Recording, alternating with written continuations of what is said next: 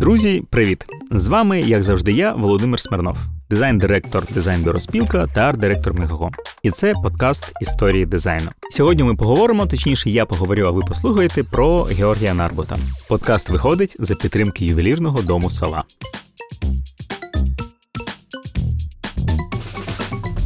Георгій Нарбут, український художній графік, ілюстратор, автор гербу України УНР, дизайнер перших українських державних знаків, банкноти поштових марок УНР, творець українських шрифтів і стилю української графіки.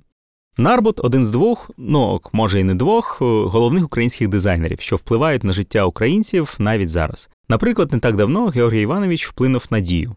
Про дію, а точніше про її шрифт, ми поговоримо у одному з наступних епізодів. А сьогодні наша історія почнеться у 1886 році.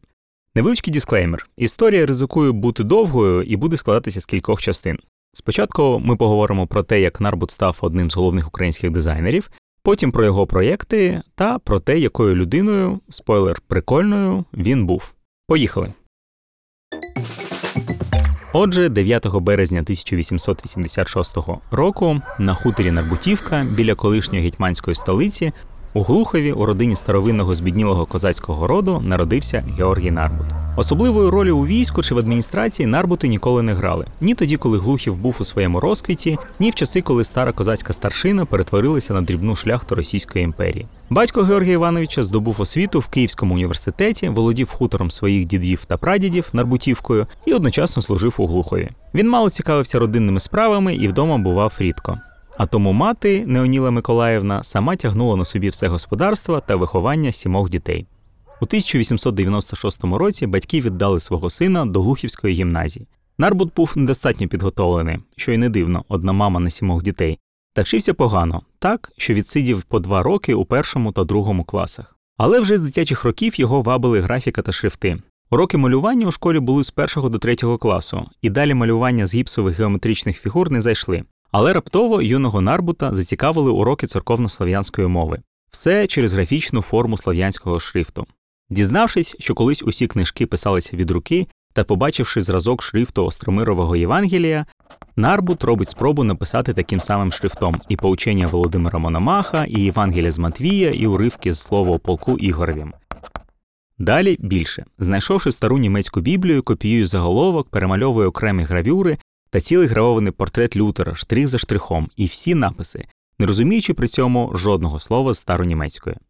Малює він багато із захопленням. При цьому його батько, який дуже рідко з'являвся вдома, вороже ставився до такої марної трати часу, тим більше, що вчився Нарбут не дуже. Але Георгія Івановича було не зупинити, і вже у 1904 році мерія Глухова влаштовує показову сільськогосподарську виставку і запрошує Нарбута як молодого митця до участі. Приблизно у той же час Нарбут знаходить у місцевій публічній бібліотеці журнал Світ мистецтва і відразу захоплюється стилем Білібіна. Так, що вже у другій своїй глухівській виставці, що організовує місцевий гурток аматорів, показує кілька акварелей, виконаних в білібінському стилі. Світ мистецтва Літературно-художній ілюстрований журнал Об'єднання світ мистецтва видавався з 1898 по 1904 рік у Петербурзі.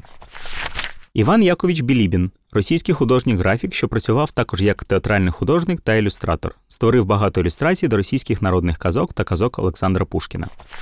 Білібінський стиль акварельний на контурах малюнок, де фарба кладеться на папір рівною плямою і обводиться тонким чорним контуром. Через два місяці після виставки, у червні 1906 року, Нарбут одержує нарешті бажаний атестат з трояками, або якщо по 12-бальній системі, то з п'ятірками та шістками.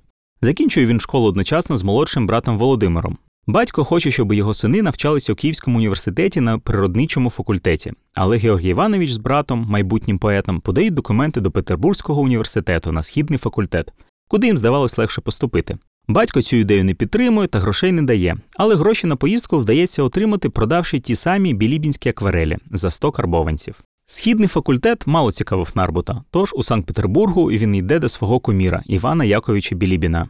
І йому щастить. Білібін відразу бачить у Нарбутові справжній талант, пропонує йому кімнату в своєму домі і починає керувати його навчанням.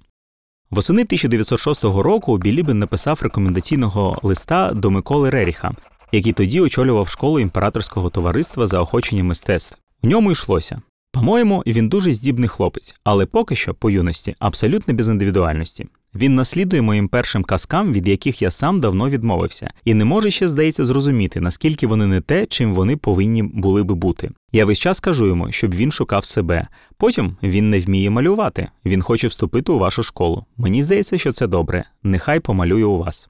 Паралельно в університеті Нарбут швидко знаходить товаришів, яких вабить мистецтво. І вони організовують гурток, малюють, роблять виставки, на які кличуть своїх вчителів та кумирів Бенуа, Добужинського, Білібіна, всіх тих, за ким Нарбут спостерігав у журналі Світ мистецтва. Перші роки навчання тяжко даються Георгію Івановичу. Батько все так же не дає синові нічого, жити треба з власної праці, а дістати її в імперській столиці без рекомендацій майже неможливо. І знову допомагає Білібін, що радить одному з видавців надрукувати кілька глухівських робіт Нарбота. Згодом допомагає і Олександр Бенуа, що радить молодого митця видавництву Вольфа. Олександр Бенуа, російський та французький художник, історик мистецтва, художній критик, один із засновників об'єднання світ мистецтва, син архітектора Миколи Бенуа та двоюрідний брат генерального хорунжого української держави Олександра Бенуа. Стилістично великої зміни або якогось раптового переходу від провінції до столиці або від самоудства до певної школи у Нарбута не відбувається. Він продовжує працювати у білібінському стилі, який засвоїв ще у Глухові.